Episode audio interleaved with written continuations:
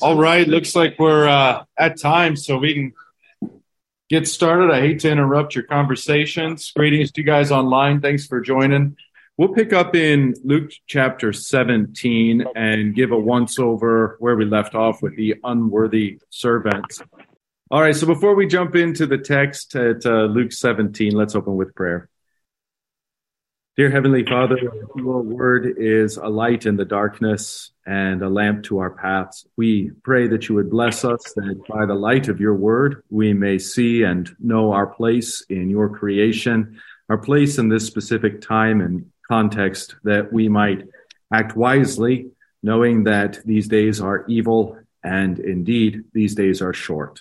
We pray your blessing upon our study. We pray uh, prayers of thanksgiving with joyful hearts that you have cleansed us all from our sins and cleansed us uh, and made us perfect in your sight through Christ our Savior.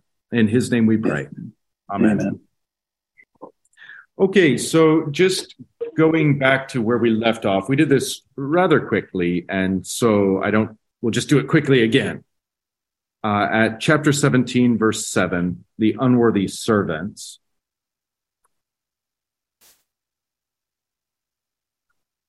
So this is going to the apostles specifically.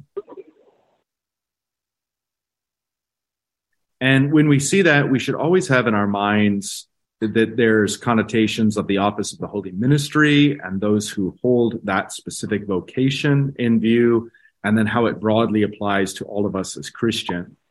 I don't think it's any different here with how we read this parable. Will any one of you who has a servant. Uh, just online, if you wouldn't mind muting. Thanks very much. And just unmute if you got a question. Oh, maybe you didn't. okay. I don't know what's going on. I'm getting just a little, it almost sounds like an echo. Now it's gone. So thanks. Okay. So at seven, will any one of you who has a slave plowing or keeping sheep, say to him, when he has come in from the field, come at once and recline at table. Will he not rather say to him, prepare supper for me and dress properly, that is, get yourself cleaned up, and serve me while I eat and drink, and afterward you will eat and drink.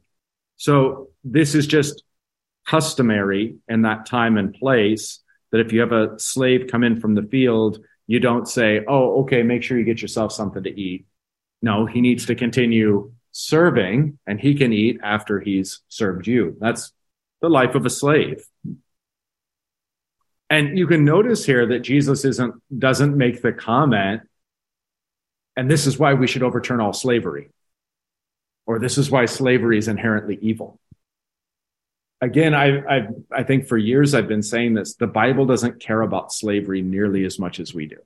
Just doesn't. It recognizes that there are various kinds of slavery. Some of them wicked, some of them not. Some of them just part of a fallen world. And in some cases, especially when you look at uh, the Old Testament law that governed the nation state of Israel, there were options for slaves to remain permanent slaves, and them that. So they would receive a piercing in their ear to indicate that they'd, they'd choose to be permanent slaves because that was better than going out and fending for yourself. So imagine, uh, imagine if you were, well, you can even think of Joseph like this. He's Potiphar's assistant. Do you remember that? But his true status is as a slave. And he's in charge of basically everything. If Potiphar was like, okay, slave, I'm going to let you go, that would have been a major demotion. Out to the streets you go to find whatever job you can find. So slavery takes on all forms and flavors over the over the history of uh, our world, our fallen world, and you just don't find the sort of anti-racist, anti-slavery religion that's taken over in America anywhere else in the Bible or anywhere else in 2000 years of church history do with that what you will. But I know what I do with it. this is the spirit of this age. This is a new religion. This is a new morality that's being set forward in front of us as if the arch sins of our times were these things that aren't frankly even sins in the Bible. So keep that in mind. I know it's subversive. I know that might be irritating, um, but it is uh, the American religion, as adopted by so much of American Christianity, is just frankly at odds with the scriptures. And since I'm put under orders to teach you the scriptures, I have to do that and take my lumps when they come. Yeah, please. Sure, I heard you one time in a Bible study say that the form of slavery in America was like punishable by death in the Old Testament because you're like um, kidnapped from your like there's a form of slavery. I swear I saw heard you said. I think mm-hmm. I remember looking it up in the Old Testament, and I think it was Leviticus, Leviticus or something, and like you cannot like kidnap somebody into slavery or something like yeah, that. that's that's the key. And I probably did make some kind yeah. of statement okay. like that. So what is what is condemned in scripture is the idea of man stealing. So if you want to read someone non-controversial on this or listen to someone non-controversial on this, look up Thomas Sowell. He's an African American guy and he'll tell you that the vast majority of the slavers who bought, who, who, um, captured slaves in Africa and sold them over here in the States were themselves Africans. And so the idea that you would go in and kidnap a man and sell him into slavery, that is condemned in the scriptures. That is an immoral act. So you can think of the same thing whether you if you were to steal a child and and sell that child into slavery, that's an immoral act. If you were to steal a man or a woman and do the same, that's an immoral act, right? Now, where biblically speaking, there's a lot more gray area is in a conquered people. And what, one thing that we have to say is that it's not inherently evil in a fallen world to take a conquered people and make them slaves. Why do we have to say that? Because God himself instructs Israel to do this in a number of places in the scripture. So if God himself is instructing this and we're going to make the claim that this is inherently evil, we're saying God did something inherently evil. I don't want to say that. I hope you don't want to say that. That's sitting in judgment over God. But I think you can see, I mean, even if your stomach is feeling kind of uncomfortable the way my stomach sometimes feels uncomfortable when we talk about these things, how deeply we've been socialized with the American religion and the American way of viewing the world, and how we've just assumed that that's the biblical way of, of looking at the world only to look at the Bible and be shocked by what we see. So, worth keeping in mind uh, as the root of progressivism, probably right now, has to do uh, much with subverting Christian Christianity and doing so with an alternate morality. That a key tenet of that alter, alternate morality is the only people who can be racist are whites and slavery is their sin and thus reparations are due and you can and anyone who's not white should be allowed to steal and burn cities and do whatever else and this is the new morality that's being set forward openly it's just worth looking and saying that's inimical to Christianity on multiple points. And the claims of it are the claims of a sec- of a separate religion. Okay, so that's probably controversial enough. Uh, and, and, of course, if you have any feedback, if you disagree, I'm happy to entertain that uh, during class or after class. That's fine. Well, Pastor, could you could you extend that to genocide then? Yes. Again, as uncomfortable as this sounds to us as Mer- Americans who have been indoctrinated with this, with this kind of American morality, we cannot say that genocide is inherently sinful. For the same reason. God commands genocide. God can't command something that is inherently evil. We are a lot squishier. We are a lot softer. We are a lot more squeamish about a whole bunch of things that God isn't. And I know that's uncomfortable, but it's a reality. So, I mean, does that, does that mean we should advocate for genocide? No. does that mean that we should look at that as the ideal political solution? No. All right. But we can have all kinds of conversations about the relative morality of genocide or slavery or whatever the hot topic might be. We can have all kinds of conversations about that. But one thing we can't do is categorically reject it as something inherently evil. Because as soon as we do that, we've accused God of sin. And we've, we've acknowledged out loud that we have a different religion than Christianity. Couldn't we make it easy enough clarification? Go and say, genocide which is, is just, and that which there's no evidence that God commands is not? I think that's a very safe argument to make. It may not be the end of the conversation, but that's a very safe argument to make. And I've got and I've got no problem. And if someone wants to set up stakes there, and I mean, I don't care. I, I, my point is, uh, my pastoral concern and what I care about is watching an erosion of Christian morality and watching it transform in the name of Christ into something totally different. That's what I'm concerned about. Indictments made against God with a sleight of hand so that American Christians don't see what's happening. I want to point that out. And I, that's where I want to draw the line. If, if people want to make arguments that like, well, when God commands it, it's okay. And otherwise it's not okay. Fine with me. Make whatever arguments you want to make. Let's have the conversation. So long as out of the gate, we're not condemning Almighty God and asserting tenets of a new religion. So again, um, one of the one of the things that you'll see as you become familiar with the text or as you just reflect on the text in light of these conversations, you'll see racisms throughout the Bible. You'll see sexisms throughout the Bible. Uh, you'll see God um, commanding slavery. I mean, there's an entire New Testament book about how a, how a slave is to be returned to his master.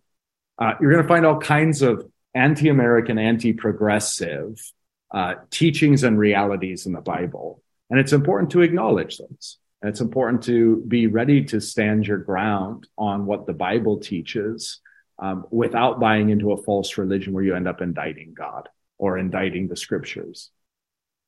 So, it, I mean, just some examples. Paul says all Cretans are liars. That would be a racism today. If we believe that that's inspired by the Holy Spirit, then we've got something wound too tight. Um, Jesus calls a Gentile woman a dog, which may just sound derogatory to us, but that's actually a slur. The Jews regularly referred to the Gentiles as dogs. It's a racial slur.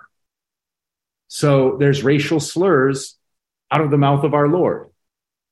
Is a racial slur necessarily an evil thing? Absolutely not. And if you think it is, you're not paying attention. And I think maybe a lower hanging fruit would be when you get, well, any, any idea of profanity and meanness or insult is immediately sinful. I hate to break it to you, but the prophets, as recorded by the Holy Spirit, have all of these. The unfaithfulness of Israel is likened in extremely explicit, rated X language to Israel committing bestiality. So that's Holy Spirit inspired, preached and penned by Ezekiel, for example. Paul says to his enemies within the church, I hope you castrate yourselves. There's regular times in which um, our Lord and St. Paul call people morons and fools. So why are we so prissy? Something has happened. And that something that has happened is that Christianity has blurred in with this thing called Americana or American religion or Americanism. And just call it American Christianity if you want. So we run across these places in the scriptures where right here, again, I challenge you, Jesus is talking about a slave. I know the ESV tames it and says a servant as if this is Alfred and Batman somewhere in the background. That's not what's going on here. This is a slave who's at work in the fields all day and he comes in and the master doesn't say, today I set you free because slavery is bad. He says, change your clothes and make me dinner, and afterwards you'll eat. And that standard, that's par for the course. And Jesus expects everyone to simply agree with him that that's the standard course of action. In fact, if that's not the standard course of action, if that's not the way it is and should be, then his next point falls flat. So his next point is just to kind of get a run up back at verse 8 and then into his point in verse 9 will he not rather say to him prepare supper for me and dress properly and serve me while i eat and drink and afterward you will eat and drink. Does he thank the servant because he did what was commanded? What's the answer? No. You don't thank your slave because he does because you told the slave to do something and he did it. That's just the nature of the master slave relationship, which, by the way, we tame all the time. Uh, when you look at the Haustafel text, when you look at the uh, small catechism table of duties, we've tamed it in English to employer employee. It's master slave. That's what it is. That's what it is in the original text. I, I think in our culture, it equates to employer employee. So I'm not against it, but we can't let our unique cultural circumstances then color the way we read the text and say, well, it can't possibly be about master and slaves because slavery is forbidden in the Bible. The very language of the Bible precludes that conclusion. All right. So does he thank the servant because he did what was commanded? And the answer is all obviously no. So you also, when you have done all you were commanded. Now, who's the you? The apostles. We know that from, uh, what is it, verse five. It's the apostles. So when you, plural also, when you apostles also, when you have done all that you were commanded, Who's doing the commanding? God. Christ. Yep, God. He's the master. And we are his slaves. And by the way, this is a, I, I mean, this is a wonderful, this is a whole wonderful paradigm that we're not able to talk about hardly because we just think slavery is bad. We, by definition, as Christians, are slaves. We are not our own. We are men under orders. We are slaves who are told, go here and we should go there. That's the entire point. Now, all the more is that heightened for the apostles, for those who hold the office of the holy ministry, but you can see how this extends to all Christians, period. We're slaves and Christ is the master. So when you have done all that you were commanded, namely by me, what shall you say? We are unworthy slaves. We have only done what was our duty. Now, this puts the law in a wonderful context because if you were to accomplish the law in full, so we all harbor in our minds this idea that if I had one day where I lived perfectly according to the law, God would give me a gold star. I would have, I would have done something praiseworthy. And the point that Jesus is making, the theological point here is no, you would have done your duty. You would have done the bare minimum. You would have been a human being in the true sense. So would you, you think you should receive thanks for simply being a human being? That's what you are. No. You think you should receive thanks for being a slave and doing what you were told to do? No. So that's fascinating because then we can see that his mercy upon us is so great that we daily fail to meet the bare minimum of what a good slave is.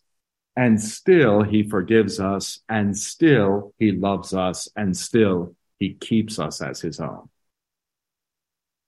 So I think a wonderful teaching of the law and the nature of the law here with the deep implication of our Lord's mercy toward his servants.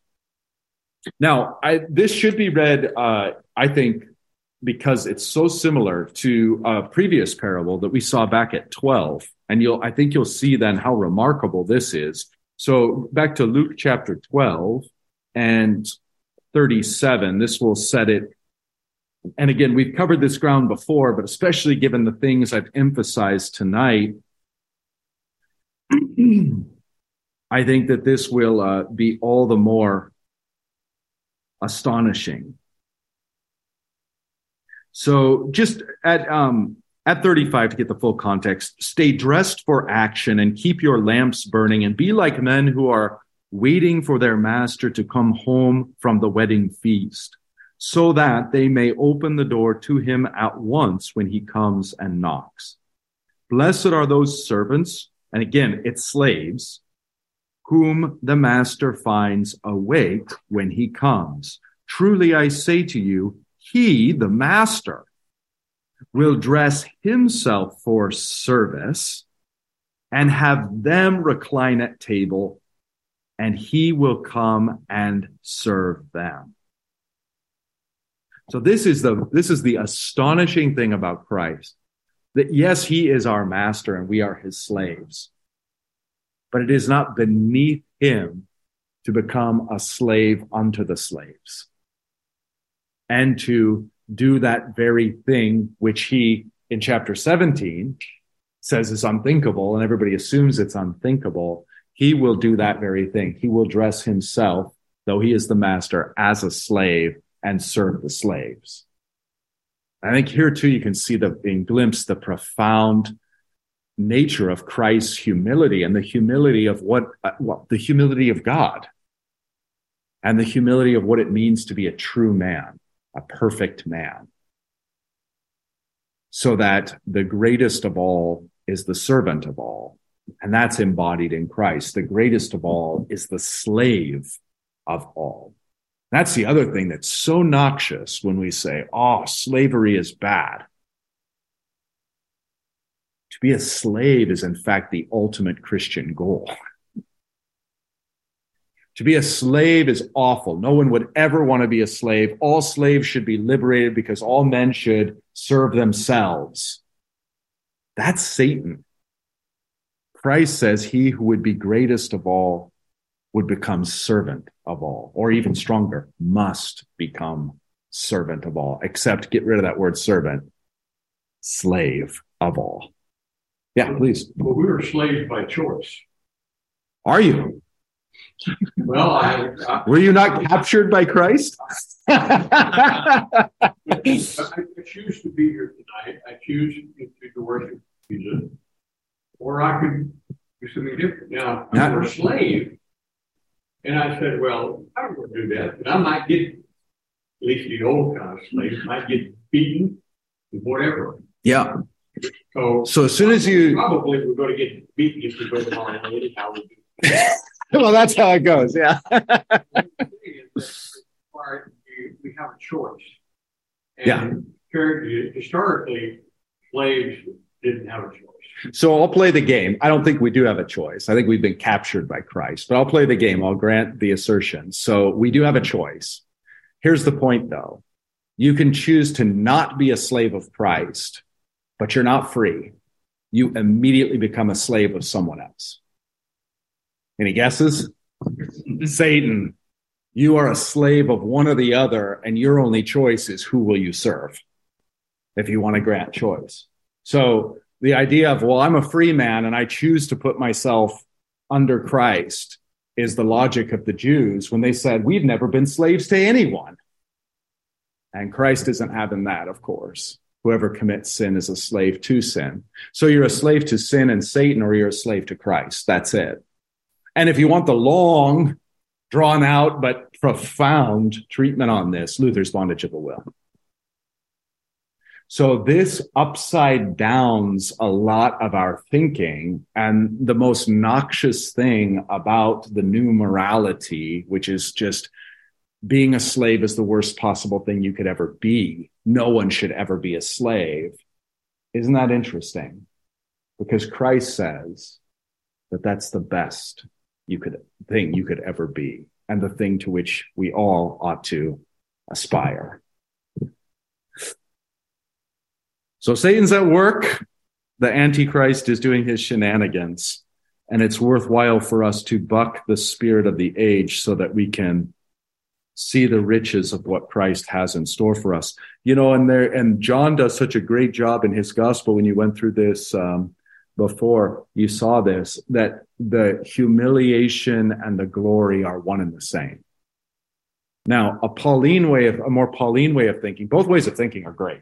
They're not, it's like two sides of the same coin. But a Pauline way of thinking is much more like we are being humiliated, humbled with Christ, that we might be exalted with him. We are slaves with him that we might reign with him, that kind of idea. But for John, the two are one and the same. The glory, and I think I always think of this like there's good examples of this in terms of the home. The glory of a father is when the toilet's overflowing and he dives in to fix it. That is simultaneously shame, humiliation, lowliness, slavery. You're digging around in feces for crying out loud. No one would choose that. Okay. But you're doing that for them, them being your family behind you, that they don't have to. And they are so glad, even if they don't say it, that you're there doing that for them. The shame and the glory are one. That's the way John looks at the cross. That's the way John looks at what it is to be conformed into the image of the slave of all and for us to become slaves. And this is the unique thing. It's like, if you start to view the world this way, you start to view your faithfulness as you suffer, your faithfulness under the cross, your faithfulness when the world despises you. This is both, yes, it's humbling and it's humiliating and it's slavery and it's lowliness, but it is also simultaneously your glory because it's the same glory born by our Lord Jesus Christ. See, so it's meant to transform the way you perceive yourself, the way you perceive this life and your place in it, uh, so long as we're here. Okay, so maybe enough on that. But if you have any questions or comments or you want to add something, you see something different, let me know. Thoughts to ponder? All right.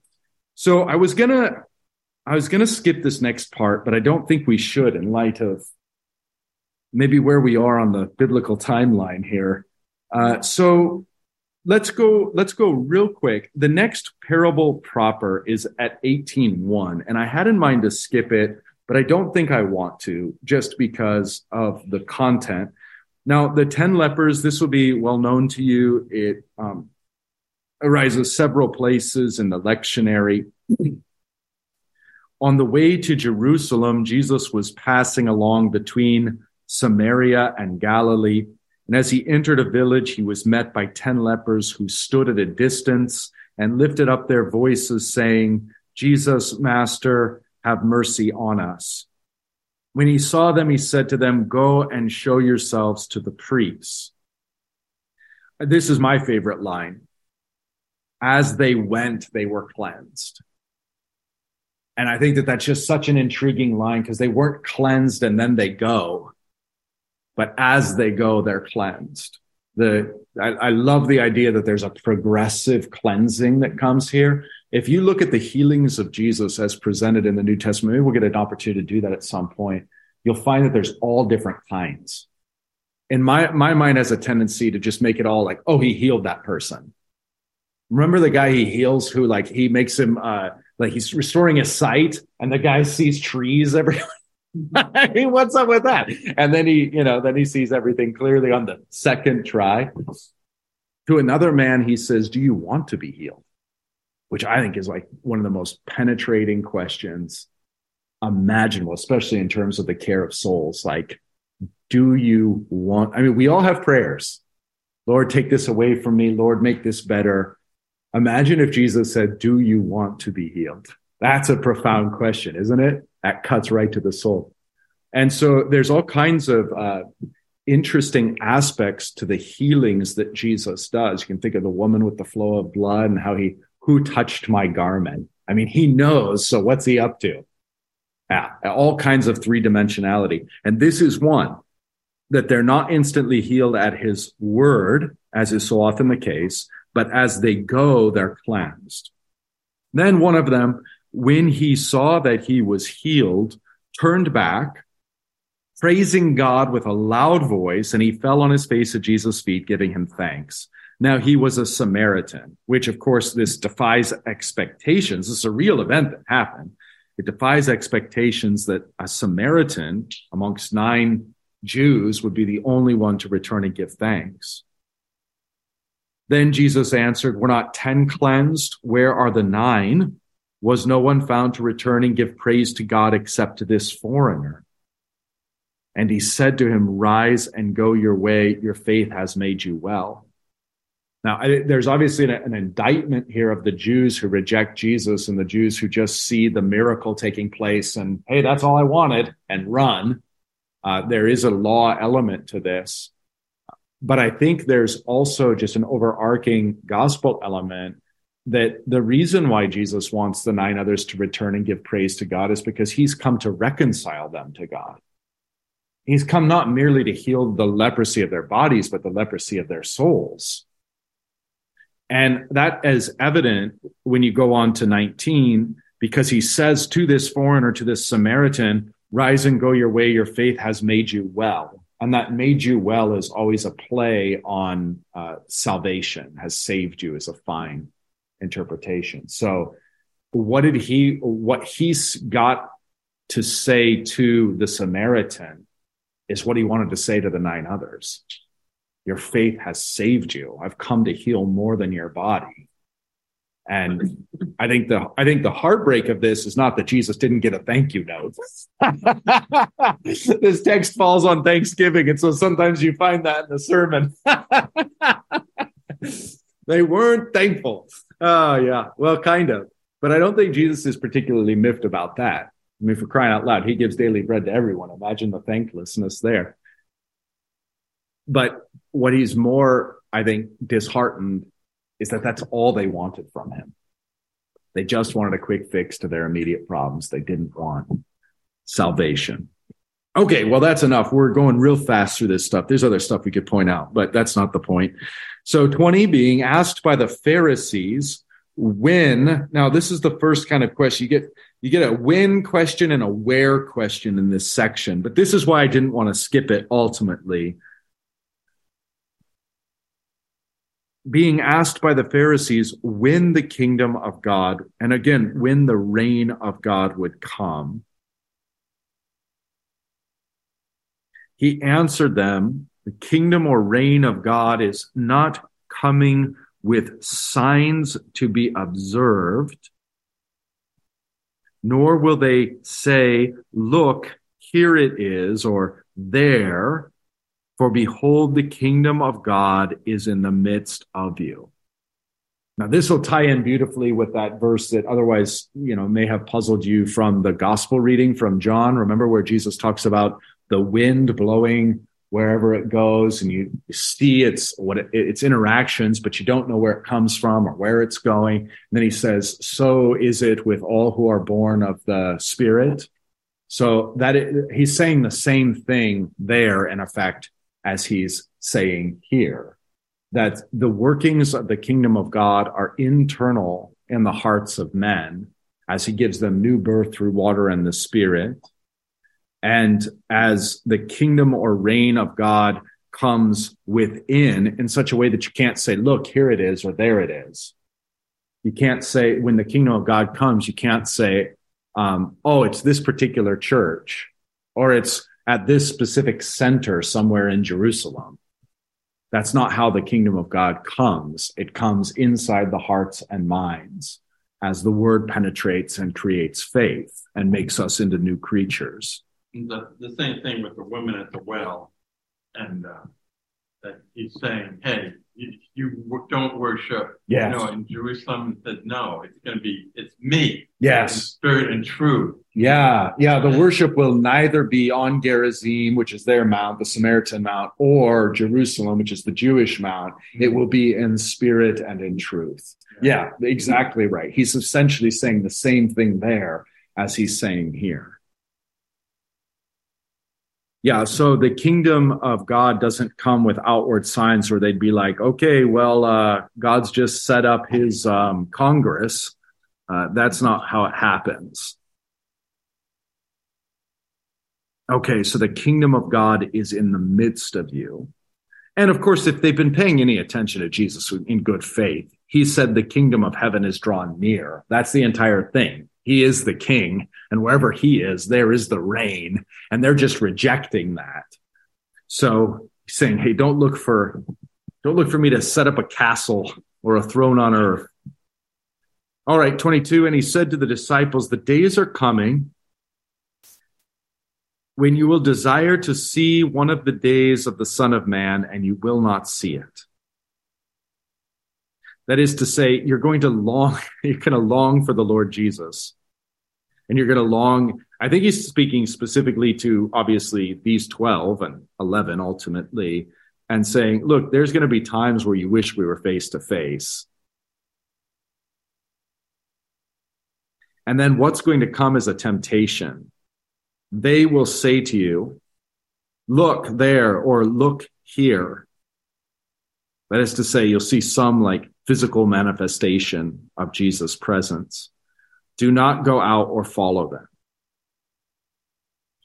Again, I think that this would fit right under my kingdom is not of this world.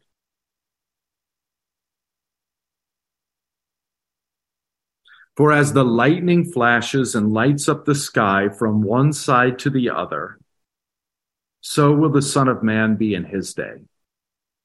Okay, so when Jesus comes in final reign, you're not going to see it on CNN and buy a plane ticket to Jerusalem. It's like the lightning flashing across the sky. Like everybody sees it, everybody knows it. It's the blink of an eye. That's Jesus' point. And by the way, St. Paul says all the same thing. This is kind of drawing my right back. They should know this from Elijah. Remember when he goes into the cave after he, he runs from uh, Jezebel and, Oh, yeah. there, and the, the lightning and the earthquake and all that, and it's a still small voice. Yeah. yeah, the still small voice. Really, ultimately, I mean, yeah, typologically pointing us to the uh, incarnation, the still small voice, the word incarnate. No, this is this coming is um, they're not still or small. This coming is the final one and the obvious one, and everyone's going to know it. So uh, this idea that you know Christ is going to slip in secretly and someone's going to say, "Hey, here's where to go find Jesus." That's precluded. Everyone's going to know. It's going to be like a lightning flash across the sky. Okay, um, 25. But first, he, uh, then that is the Son of Man, must suffer many things and be rejected by this generation.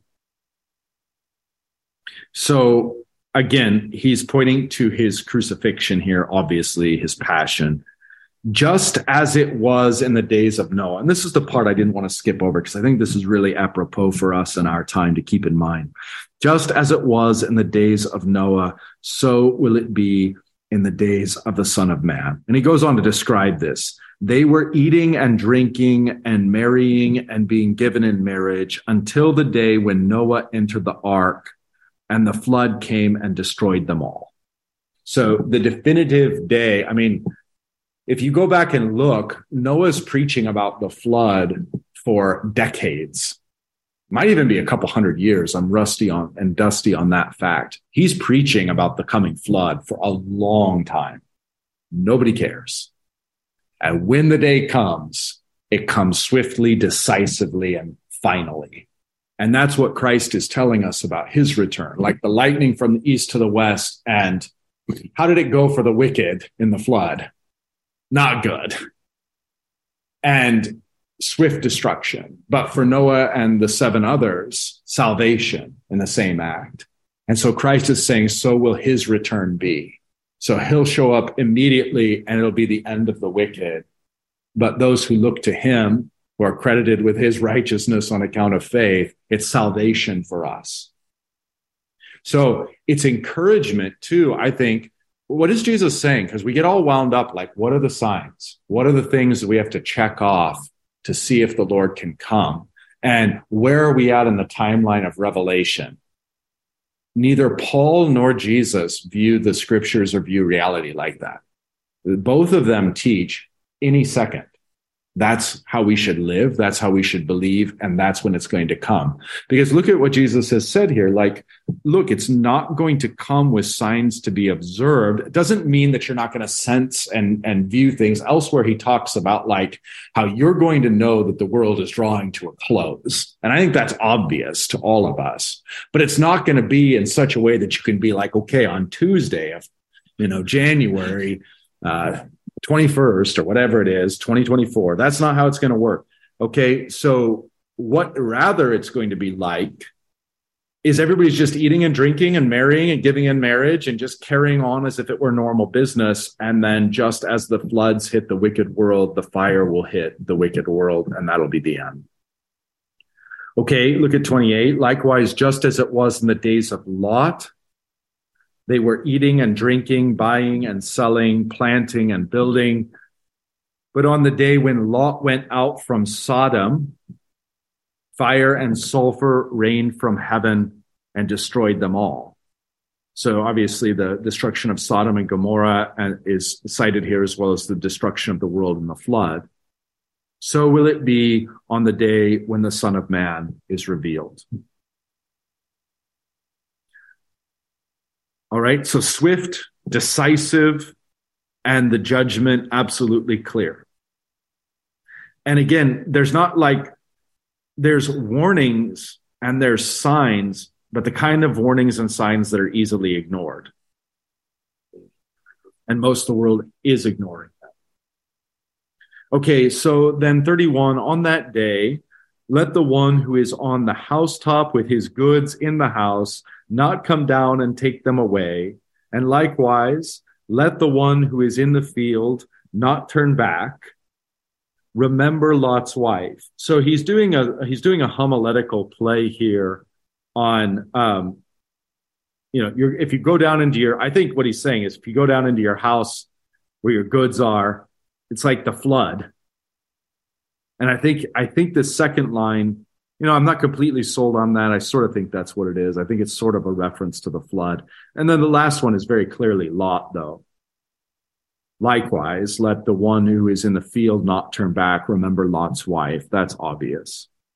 All right. Whoever seeks to preserve his life will lose it, but whoever loses his life will keep it. Now that's sort of the punk. That's the main thesis. That's the main teaching. If you're seeking to preserve your life, if you're eating and drinking and marrying, if you think that's your summum bonum, if that's all there is to the world, if you think that um, just seeking your pleasure in whatever sexual dalliances or excesses there are, as everyone in the world does, and you think that that's it, you're going to preserve your life, you're going to lose it. But if you're willing to lose all of that as Noah did, as Lot did, even as our Lord Jesus himself did, then you will keep it. So this is another one of those like, don't be like the world. Whatever the spirit of the age is, figure it out and put yourself in opposition to it. Okay, I tell you, in that night there will be two in one bed. One will be taken and the other left. There will be two women grinding together. One will be taken and the other left. And then, um, so we'll stop there because then there's a question posed. So this is where, I mean, some folks get the rapture the problem with the rapture isn't this idea that God sucks out the believers and brings them up into the air with him. That's not the problem. Paul teaches that in Thessalonians. The problem is what they do with that. That then after that, there's all these events that happen, and there's this whole unfolding narrative that happens. That's the error of the rapture. Um, the rapture or being taken up happens exactly when Christ returns and the wicked are doomed finally. So that's the that's exactly what Jesus is teaching here. I mean, one is there's going to be two in a bed and one is going to be doomed and not the other. There's two grinding grain together to make bread and one is going to be doomed and the other is going to be saved. One will be taken, the other left. I tend to think the ones taken are the ones saved because the ones left, remember what's going to happen to the world? The world gets deluged in fire and all the wicked with it. And that basically goes the way of the lake of fire. so that's what our Lord's teaching here. So, I mean, again, what's his point to us as his disciples? Stay ready and it's going to when it happens it's going to happen swift it's not going to happen in such a way where you go oh well there's clearly christ establishing his nation state and oh look they're erecting a temple so uh, i guess we better pay attention and buy some plane tickets and that's not how it's going to happen. It's going to happen fast swift decisive. And the rest of the world's going to be oblivious. Now again as i kind of hinted at earlier where jesus is very explicit for example in matthew's gospel um, in the fifth discourse, he uh, talks about the signs that believers will see knowing that the world's drawing to a close. That's all the wars and rumors of wars and earthquakes and all the rest. And I think that this is um, 37 when they said to him, now the they is a little bit ambiguous. The last reference was to the disciples. The Pharisees, of course, ask when whoever the they is here, whether it's the disciples or the Pharisees or both, all of the above, I don't think it matters. It's not explicit. When they said to him, Where, Lord? So when and where? When said he effectively answers that question with, no one knows or will ever know, but in the blink of an eye, and when it's going to be too late to change teams. so that's the answer to when. Now, what about where? And this is really enigmatic, but I think it's really frankly simple. He said to them, Where the corpse is, there the vultures will gather. So, how do you know where a corpse is? You look up in the sky and there's a bunch of vultures, and you have a pretty good idea of where the corpse is. That's the idea. So, in other words, the signs will be so obvious to you, you'll know when it's upon you. There's a whole bunch of like metaphor and typology and speculation about well what are, what is the corpse? What are the birds?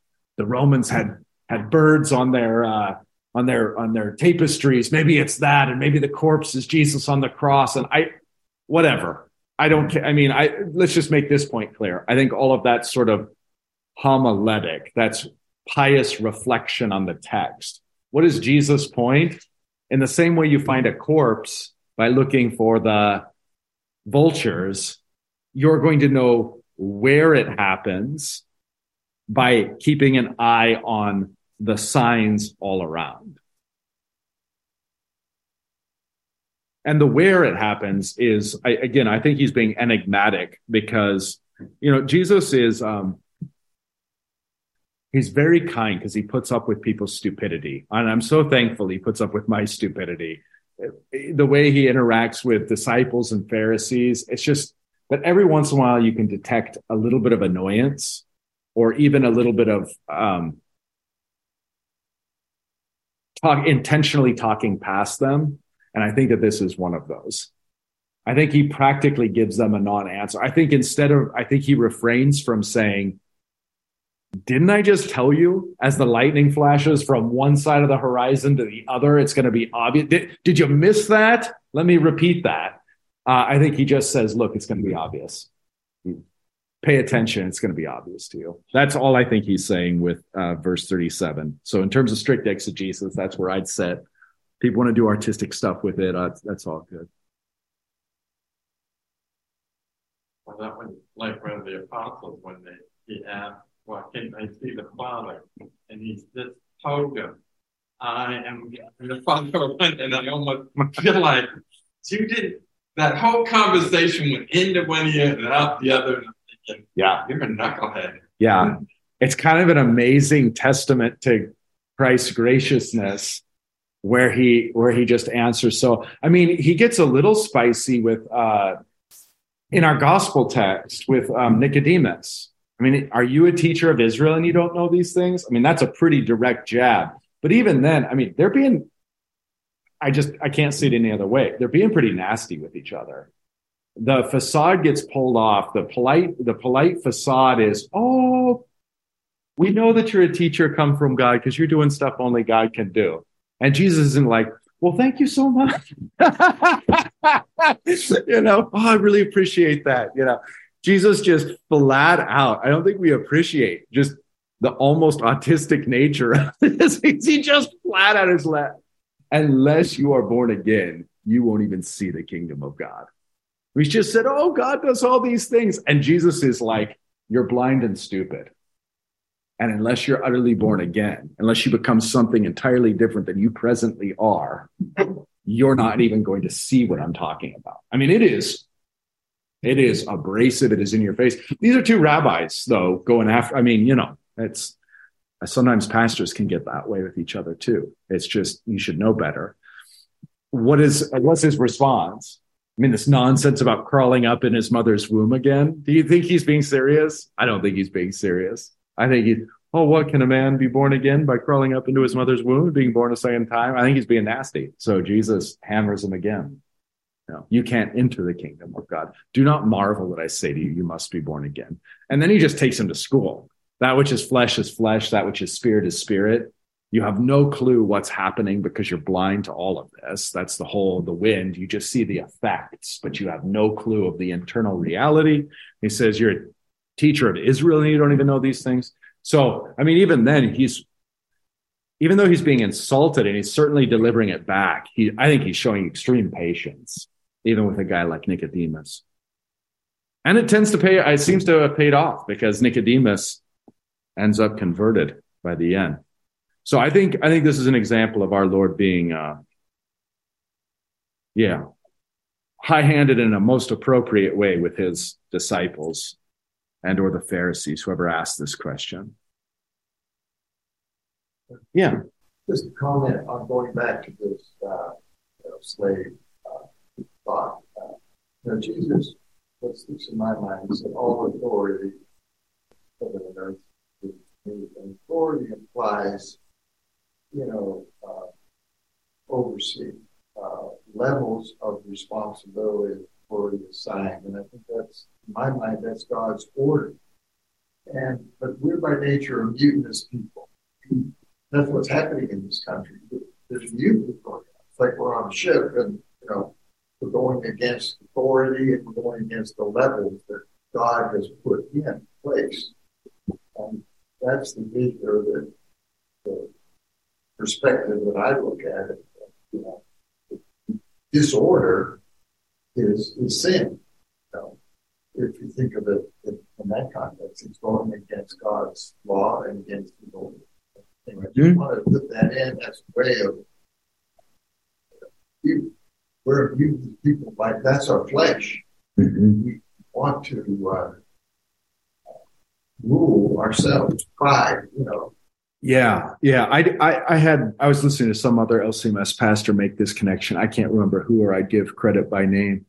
Um, but so in the initial temptation, uh, Satan says, um, if you when you eat of it, you will become like God, which is interesting especially given our context. And I think this is obviously universally true, but just differently applied according to the cultural context. But that especially hits home in our context of radical egalitarianism. And I spoke some, some on this this last Sunday in Proverbs because the temptation of uh, is hey you will become like god you will be that i mean what hierarchy did they know the chief hierarchy they knew was God who said, Don't eat from this tree. And their acknowledgement that he was God, the creator, and they were his creatures, not God's, was that they didn't obey.